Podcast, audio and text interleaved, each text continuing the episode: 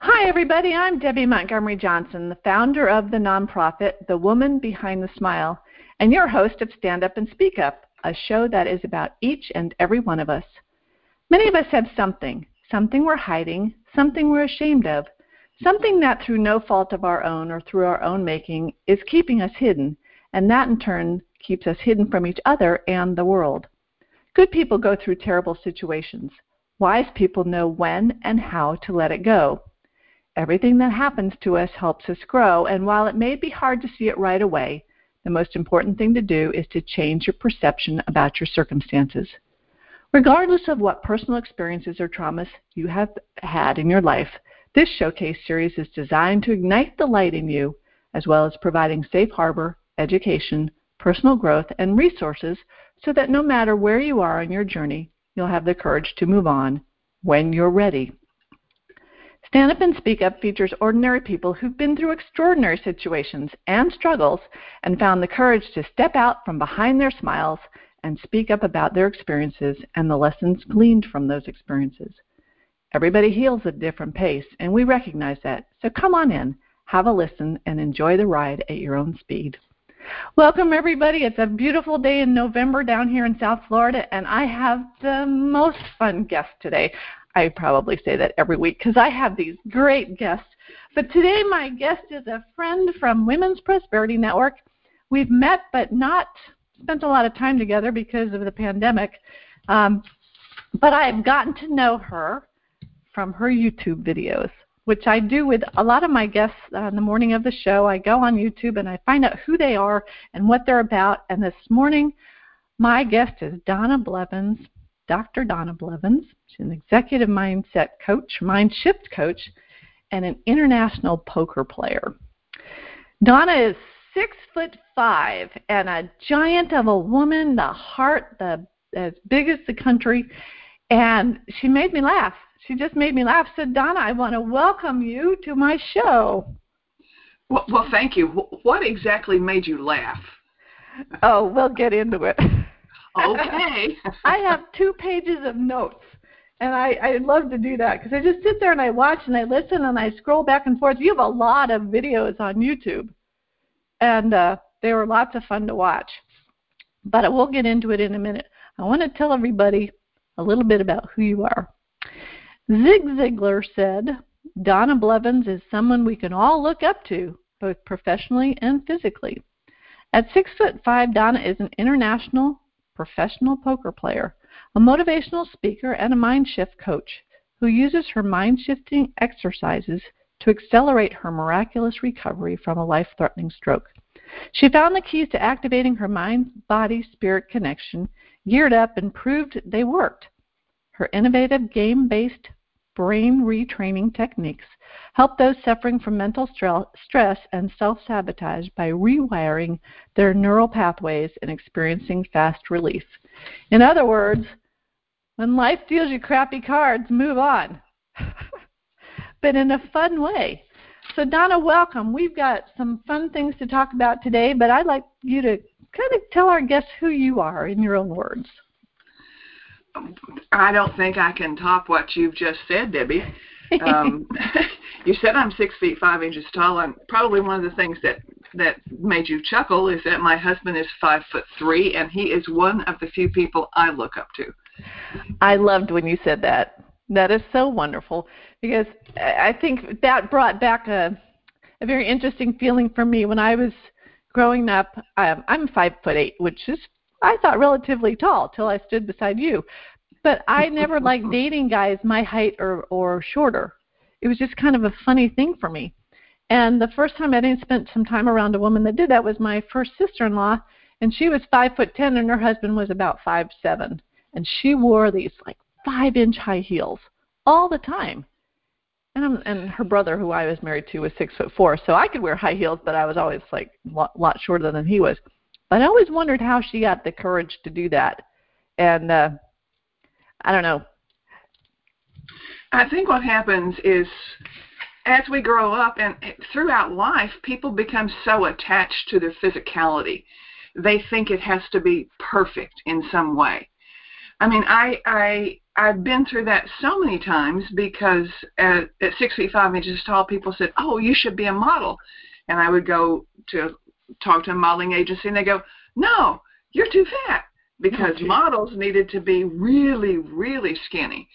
So in the 70s, I thought, well, I'll just become really, really thin. Almost killed myself, not from suicide, but because I went on the first protein sparing fast and lost down to 126 pounds. And pictures of me looked like I was a reject from Dachau. I mean, it was just dreadful. And it took me many, many years before I realized I, I love myself, who I am, regardless of how my body looks. I mean, I'm 71 years old. I am aging with grace because I now embrace my beautiful white hair and the the wrinkles on my face show many of the things that I've experienced and and yes, I have some e- extra insulation around my body, but that keeps me warm. There you go. And I loved it. And the reason I was laughing earlier when I was watching one of the shows is because you were talking about when you were a kid and the year that you grew. Mhm. And you grew I, nine inches, nine inches in a year. And did, did that take you to six foot five, or where was that in your growth pattern? No, I was five feet tall going into the fifth grade, and the beginning of the sixth grade, I was five feet nine and so I was um, it was dreadful because dreadful because it hurt. Growing pains are real, the physical aspect of it. When you grow that fast, your bones grow faster than your ligaments and tendons, and they were li- literally pulling away. They were trying to rip away from my uh, from you know the bones, and mother took me in to see a doctor and said, "What can we do?" And he said, "Well, her Achilles tendon, the one that goes down the back of your leg and under the the foot, he said that's going to rip if we don't take pressure off of it." And she said, well, "How do we do it?" She said, "Well, we'll put her in elevated shoes."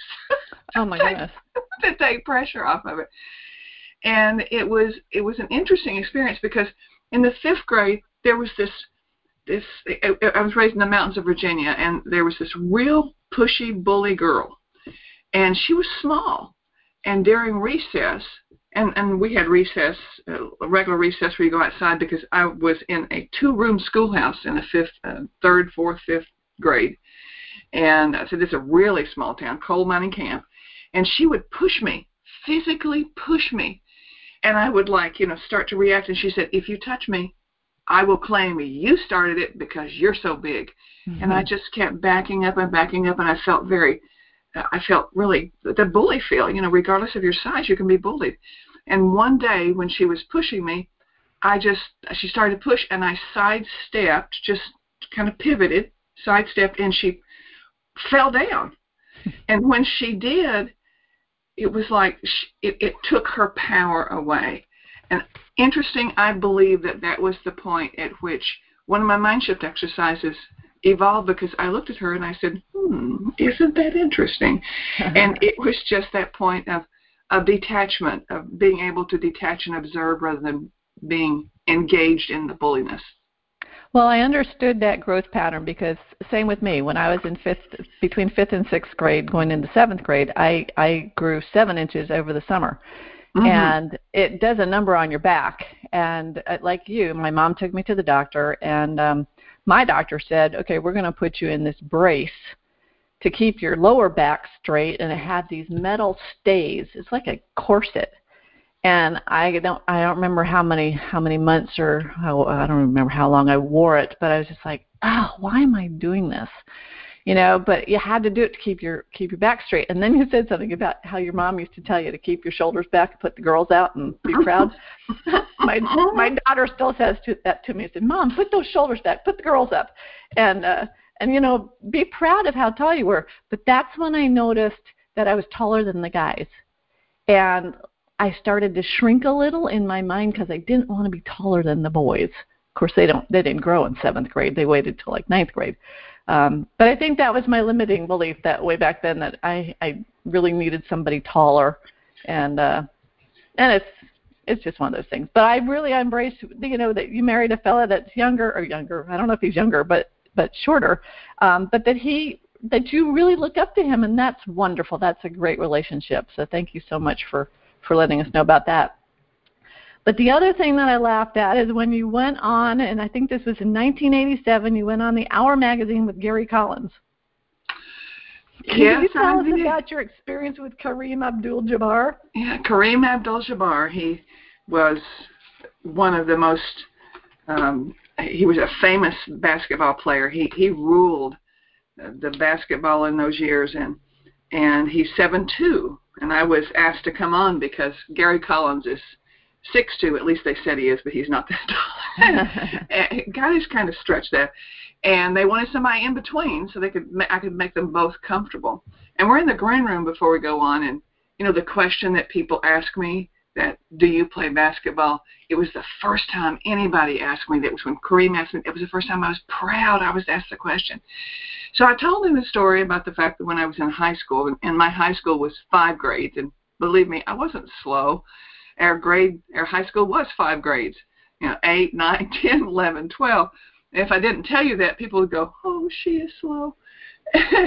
and so he asked me if I played basketball, and I told him when I got to high school, I, I my brother's basketball coach came to me and said, "Donna, w- would you, you know, do you know how to play basketball?" And I said, "No, I don't." And he said, "Well, would you like to learn?" I said, "Not particularly." so he went away, and two weeks later he came back and he had my team. He had the team. Well, actually, a team for me because they formed a team when I got to high school and I left and they stopped. so, and Kareem asked me what my average was over those five years. And when I told him, he threw back his head and he started laughing. And I, I you know, I, it's like I started shrinking. I'm going, Kareem is laughing at me. And he said, Do you know Magic Johnson? And I said, Sure. He, he's a famous player this year. And he said, Yes, he has a 23 point average this year. And I had one of those mega mind shifts because I said, Do you mean my 36 point average over five years meant I was a good basketball player? He said, No, Donna. He said, You weren't good. He said, You were a star. And in that moment, I had that mega mind shift because I realized that I had been focusing on the wrong things. I had been focusing on the number of times I missed because I'd shoot and I'd miss and I'd shoot and I'd miss and I'd shoot and I'd miss. And, and I just always said, why am I such a poor basketball player after every single game? So it was that moment when I truly realized that what we focus on matters. We must focus on the wins, regardless of how small, rather than dramatize the losses. And I heard you talking about giving that story one time about um, your position on the team. Yeah, I you was a weren't spot. you weren't running. Oh, that's right. I was a spot shooter. Um, I, I couldn't dribble. There's no way I could control a ball. I mean, it. You know, I had, I had no coordination. I did a double-handed overhead shot. I just waited for the girls to bring the ball to me, and I just hold my hands up and have my three seconds, and I would shoot and I'd miss, and nobody could take it away from me. So I, I had plenty of opportunities to shoot, and I just missed a lot.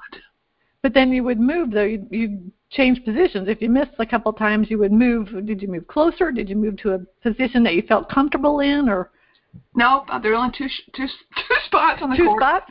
No, I just stayed there. Okay. Well, no, I, I did. I did move in for the rebounds. I was, I was really good with rebounding, so I did that. And this was so long ago. You know, th- this was in the '60s, and and in our in our school, the the girls basketball was half court rules. It wasn't like they had five players on a team. It was six, and you know, you the forwards were only you had three forwards and three guards on one side, and three forwards and three guards on the other side. So it was half court rule. So that's a good thing for me because we didn't have to run back and forth. I just kind of waited for the ball to come back. But it's an interesting. If you look at basketball or games, you know, get, look at your life in in that perspective. You know, sometimes you just get stuck and you just shoot from the same place. You know, and you miss and you hit, and you miss and you hit. Um, so to transition kind of into another game, you mentioned earlier that you were a, an international poker player. How I have interviewed one other poker player in my in my career here, and it was Kristy Arnett, and Kristy is about five feet tall.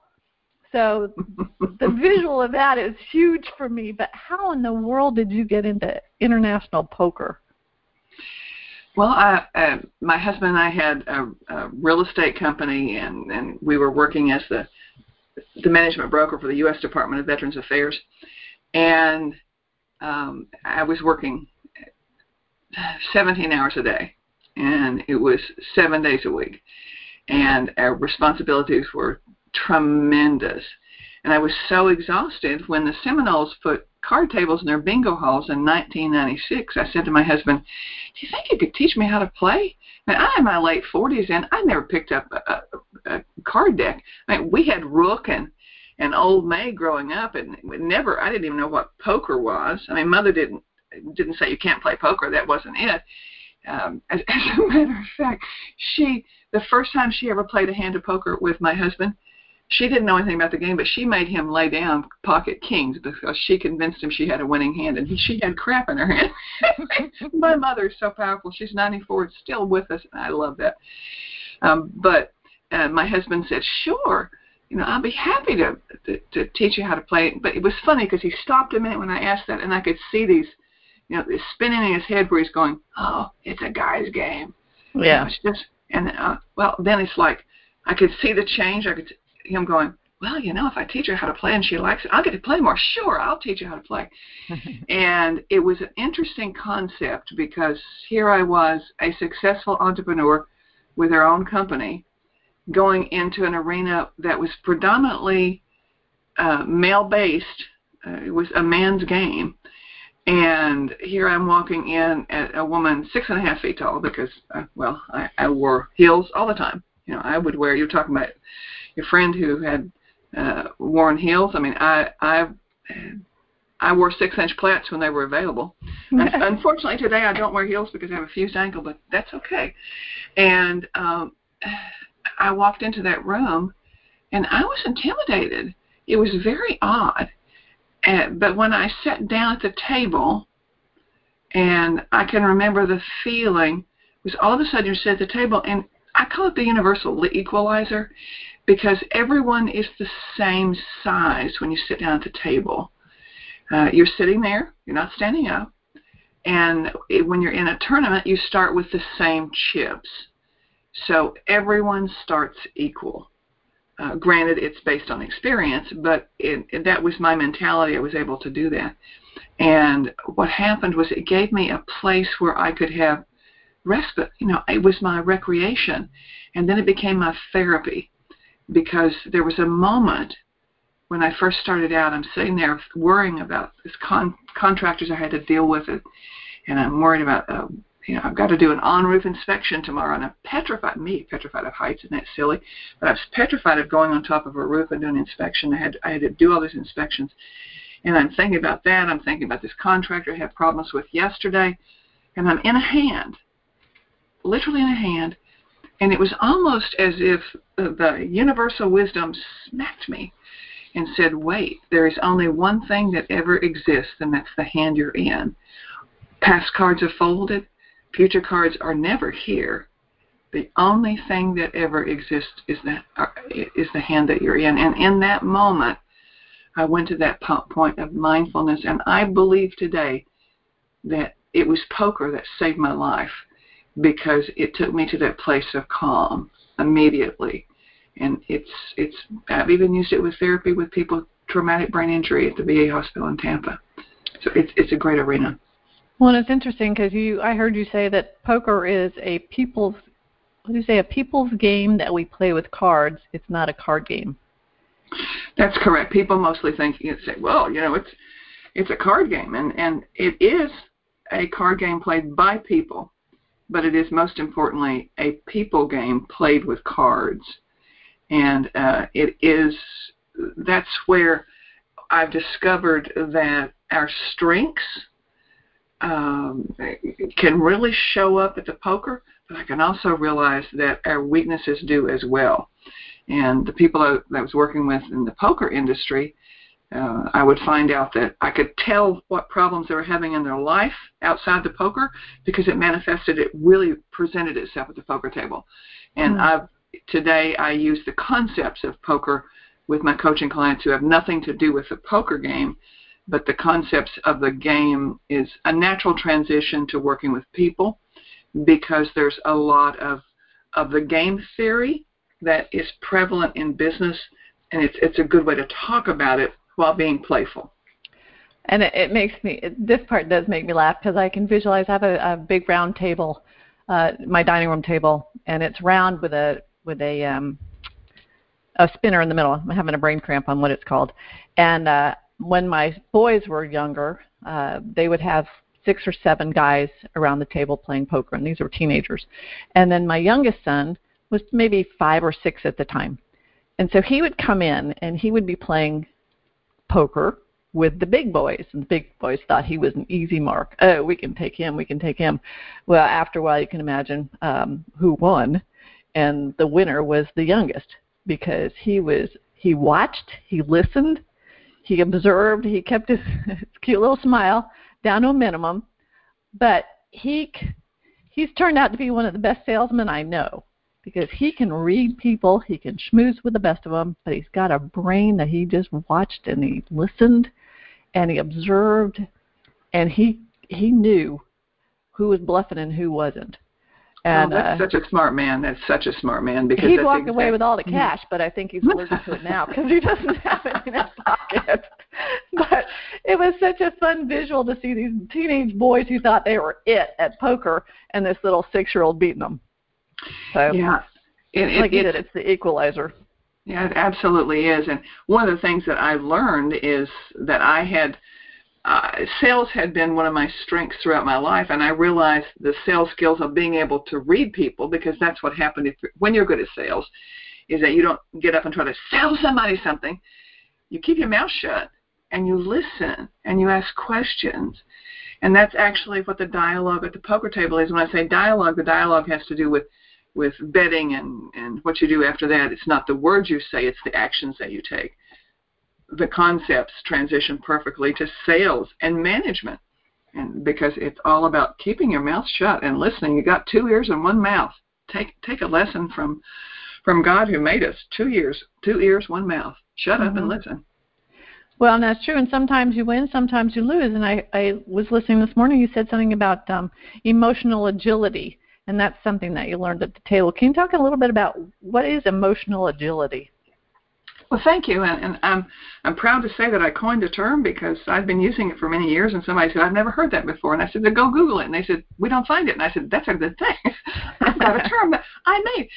It has to do with being able to be in that mindful place where you have the ability to change your emotions at will rather than becoming their slave because when we be when we stay in that place of being reactive we are always shooting ourselves in the foot. We're sabotaging ourselves. We're hurting ourselves.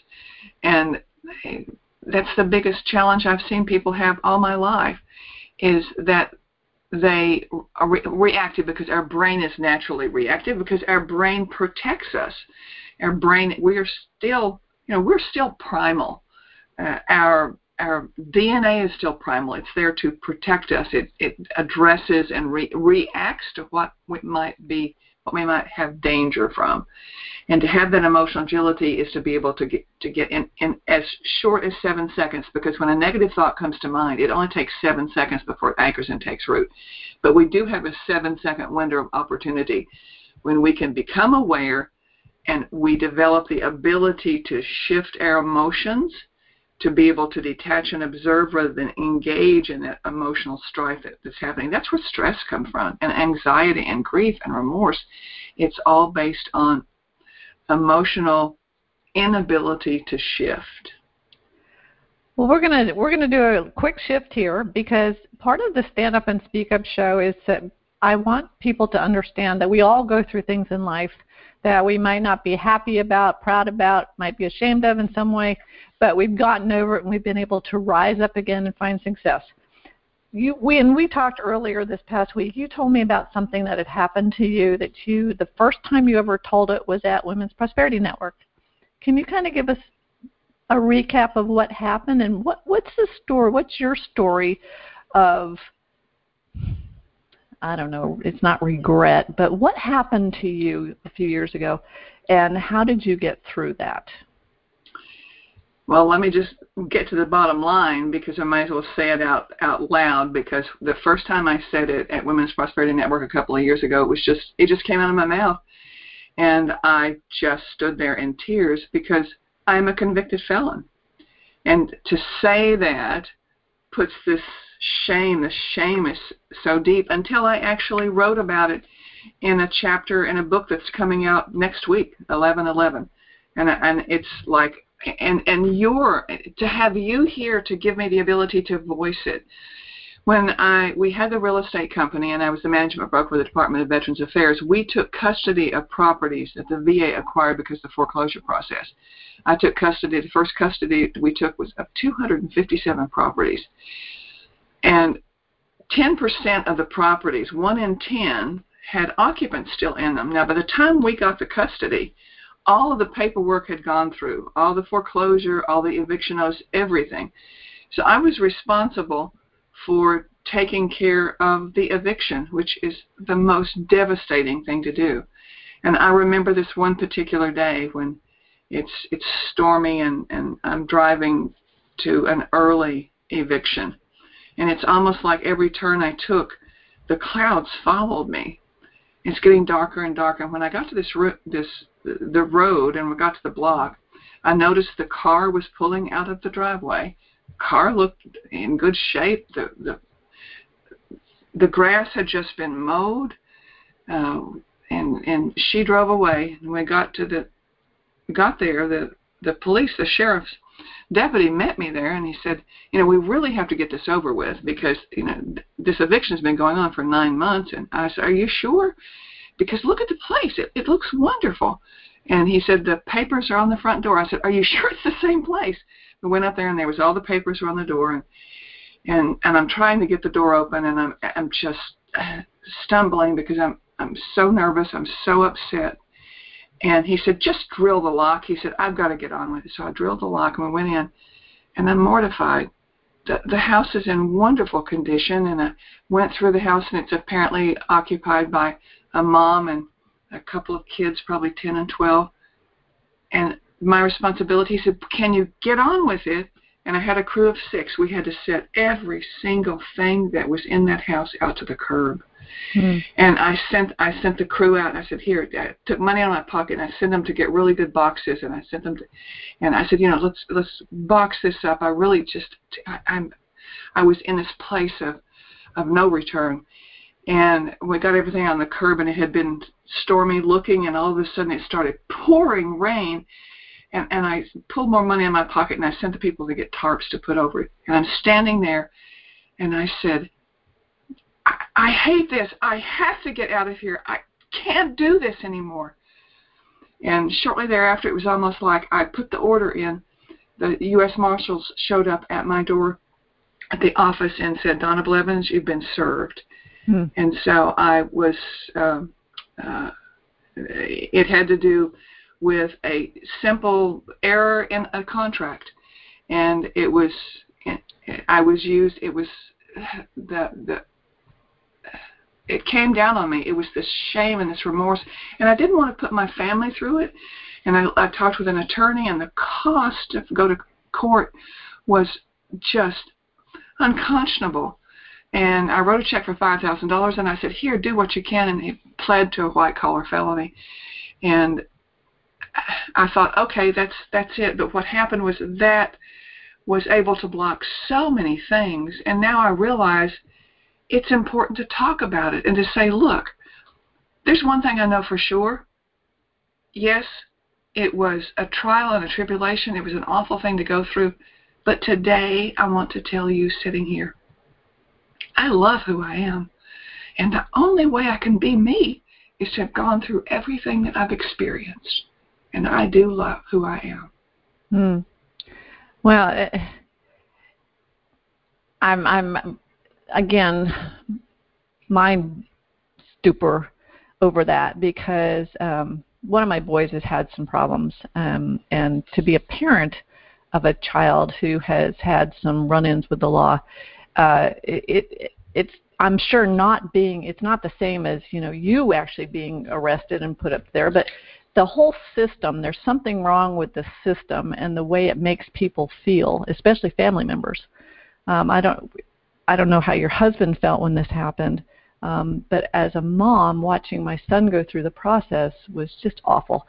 And if I had another lifetime, that would be one of my causes to go change, you know, the criminal justice system and how families are treated and how people are treated because the the uniformed guards um, that kept me from visiting my son uh, just had this attitude about they were better than we are, and I'm thinking you have no idea who I am.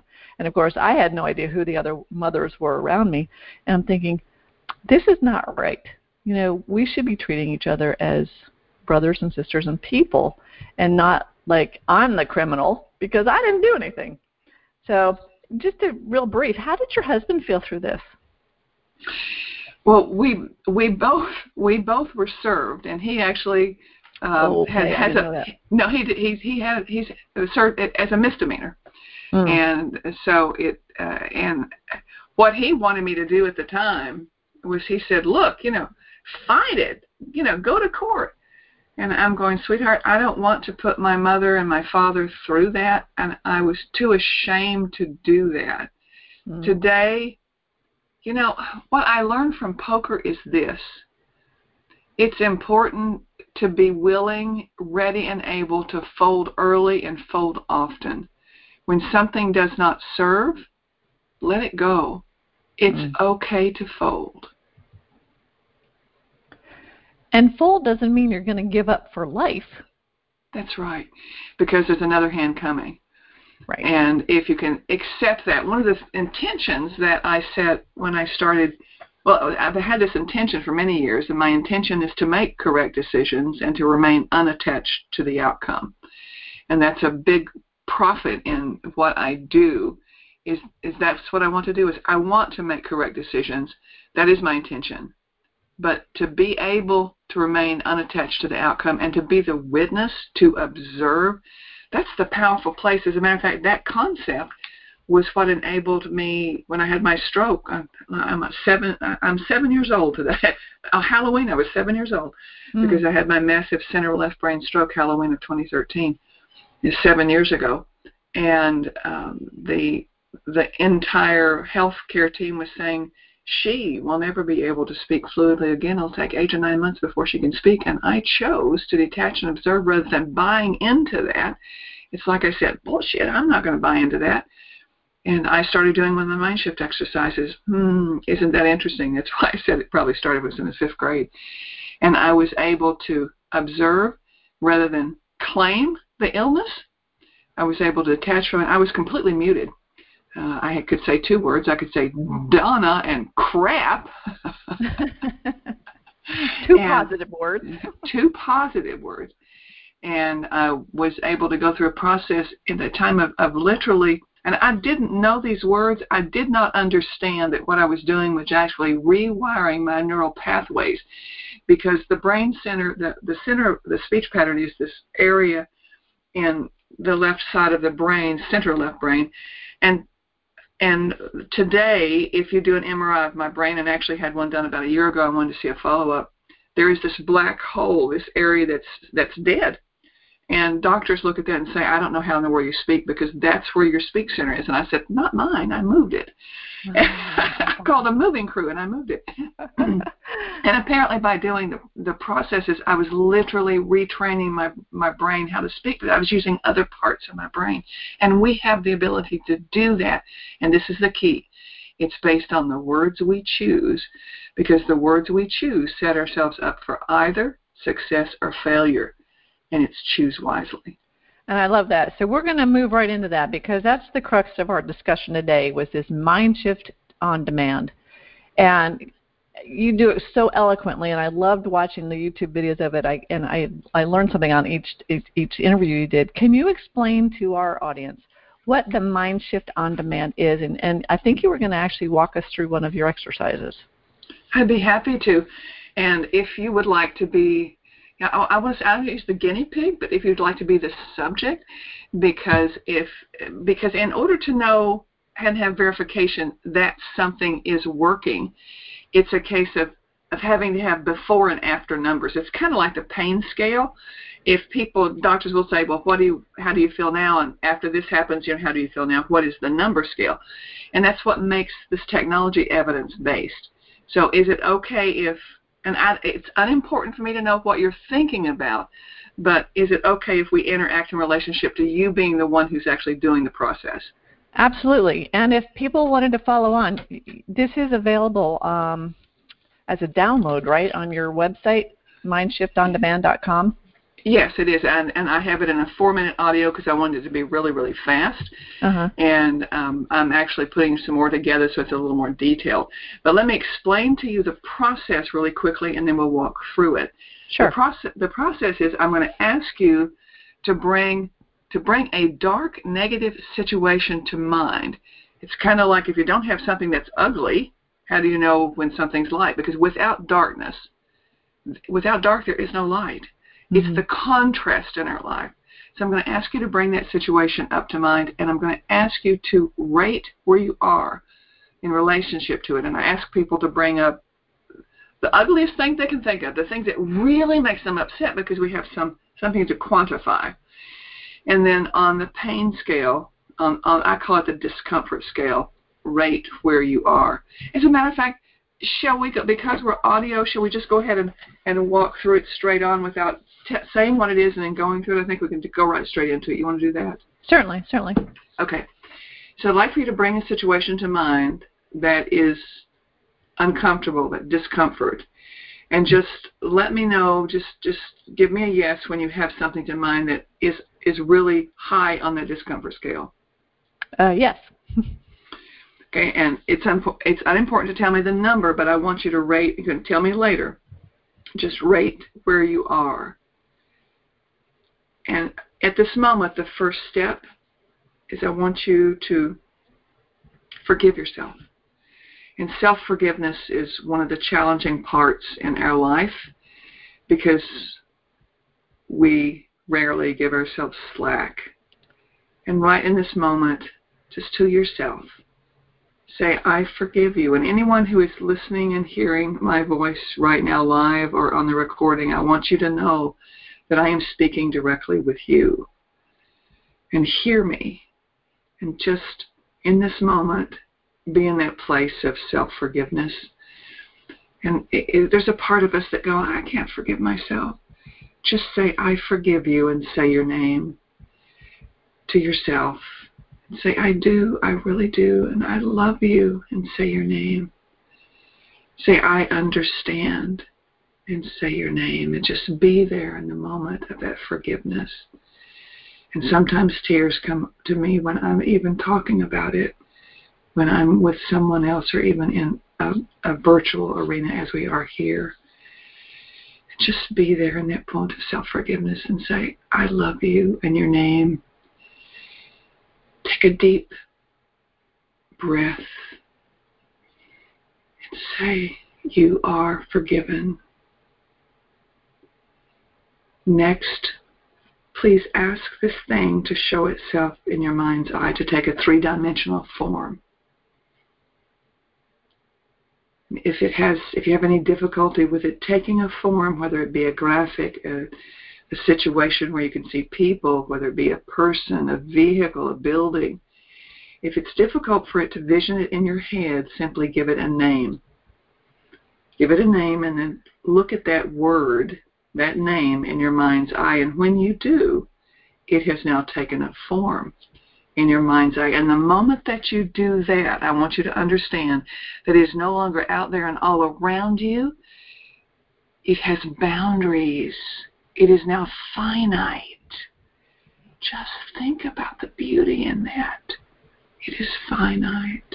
And just to be there, and it's kind of like you're taking, you're reacquainting because you're just noticing it. It's like you're bringing it back up to not bond, but to send it on its way. And as you're looking at it, go ahead and step back one step. And as you do, say, hmm, isn't that interesting? And it begins to move away from you. Step back one more step and say, hmm, isn't that interesting? And it's going further and further away from you. And it is as if if it's floating down a river, if it's on wheels, if it's walking away, it's just moving away. It's getting smaller and smaller. Step back one more step. And almost with glee, almost with laughter, say, hmm, Isn't that interesting? Because it's almost over the horizon, far, far away.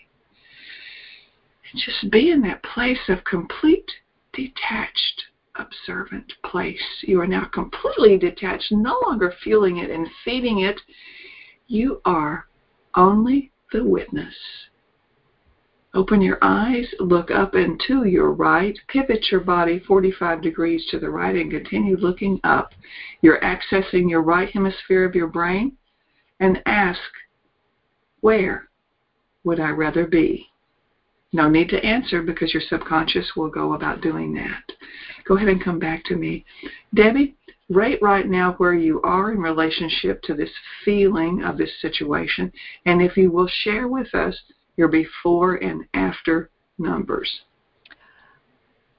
Well, I got this this what I call the cold shiver um, as we did this because I probably was at a six um, with this particular item, and maybe now down to a one or two. Um, because I, I like the part about giving it a picture. I know exactly where this took place and the people that were there. And when you say give it boundaries, put put some you know a finite boundary around it, and then walk walk back from it, pull back from it. I could do that, and uh, and that that was it's just one of these little things that have just been crawling at me, and. Uh, and that's I'm glad I did that because I, I actually have, have heard you do this before, and I was because of the scam that I uh, was involved in years ago. I've gotten over that pretty well in the last six or eight years. I was using that initially as because I, I work with a lot of women that that um, are right in the middle of a scam or, or recently found out about a scam and it, it is all consuming.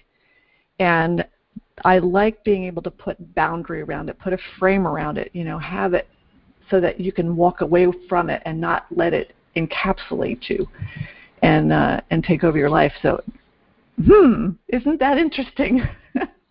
I really like that, and I hope that people that, that are listening to this can do that because, like you said, Donna, we only want to be a witness to this. We don't want to be a part of it anymore. Yeah, and and you can getting the lessons from it, even in the darkest times, there are lessons. We, I believe that we, if, if there's a, if there's a big universal wisdom of why we are here, I believe that we are here to grow and evolve and to experience. I believe that is what we're here for. It's to learn.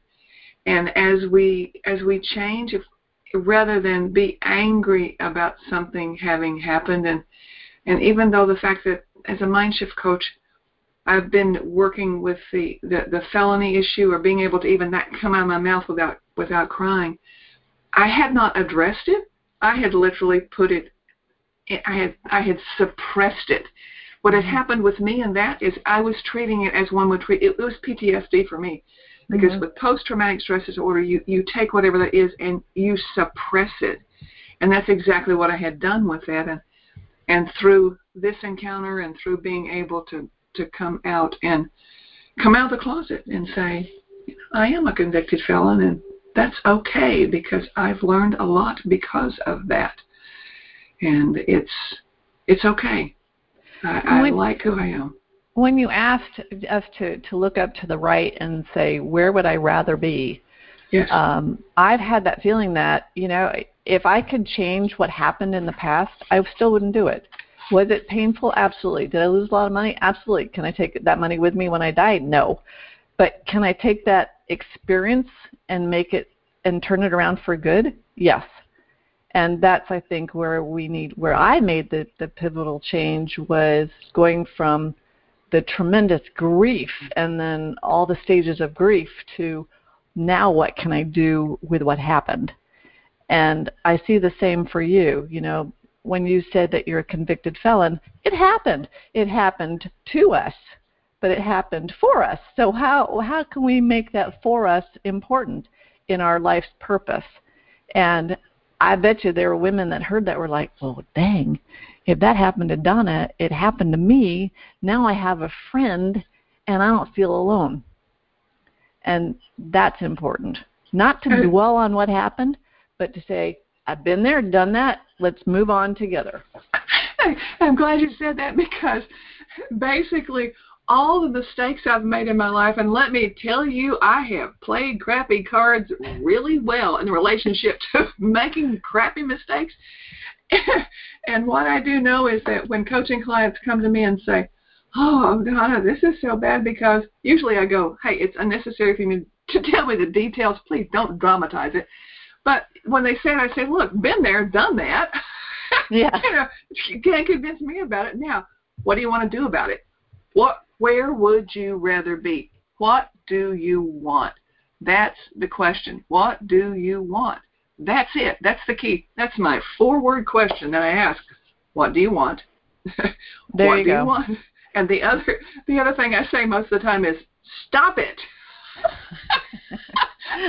when somebody goes into this drama, I go, tag, because that's one of my mind shift exercises, tag. Do I have permission to tag you? Which means when words come out of your mouth that are counterproductive to you, I can say, tag. Uh, please consider revising that. How might you? How else might you say that? so there with you go. people that are really close to me, I'll go, stop it. but I, I very rarely do that. They have to be really close to me to do that. I usually say tag. okay, well that's fun, and and so I want everybody to be able to go to mindshiftondemand.com and be able to download that uh, that mindshift exercise. But I'm going to bring in Dr. Tim McGuinness. Tim is the founder of SCARS, the Society of Citizens Against Relationship Scams, and Tim has been listening to this. I'm sure had a chuckle at some of our um, poker conversations. But Tim, are you there? I am here. So Tim, you know, in our in our uh, realm of scars, how do you see Donna's mind shift on demand experience, you know, work for good for our girls? Well, do they need it? w- yes, absolutely. So, being sensitive on the topic, the reality is that scam victims, depending upon the depth of the manipulation, all have some degree of trauma. If nothing else, just the experience that they bought into the stories being told, the realization of that is profoundly disturbing to someone's sense of identity and their ability to uh, be able to detect these kinds of things in the future. It creates a lasting doubt that can take considerable time to overcome. But part of it is also the fact that so many are in varying stages of denial or they've gone off the, the deep end of anger and hate, etc. And self awareness and mindfulness is essential in that process of coming back to the center and being able to transcend the experience. So I think that any methodology that will allow people to explore their own perceptions and their own status and where they want to be, so to speak, is profoundly beneficial. And and I wish there were ways of better encapsulating and customizing it for the kind of audiences that we deal with. Unfortunately, um, the the generalized approach sometimes doesn't allow handholds for scam victims to be able to grab onto. Uh, you yourself, Debbie, went through that immediately following your own. You were grasping out and looking for ways to sort of grab a hold of the universe again and figure out what reality was after what you'd experienced. Uh, fortunately, you found it. So uh, having another resource that we can refer victims to, I think, will be profoundly beneficial and helpful. Absolutely. And um, so, Donna, we'd like you know to be able to work with you too with with the women in in scar men and the men and women but mostly women in scars uh, because they would really benefit from a mind shift exercise a mind shift on demand because uh, so many times you know we have to move from being the victim to what I call the survivor and go from a survivor to a thriver. And it takes some time and everybody does it at different at different levels and at different timing. So. It, it, exactly, and this is not an overnight process by any manner of means. Our what we have observed over, well, in my case, nearly 30 years of, of, of observing uh, online scams in various forms, is this is a process that can take victims anywhere from a year to multiple years to fully come to grips with with their reality. And acceptance is probably the single most important element just being able to accept what happened and then being able to look away from the past and look towards their their present and their near future uh, very very challenging and any tool set that can help them do that will be highly prized absolutely thank you tim and donna i was listening to something you this morning and, and you had talked about um, you have a statement an intention statement. Can you give that? Am I taking you off yes, by surprise on this one? No, I, I intend to make correct decisions, remain unattached to the outcome, and that that remaining unattached to the outcome is the key.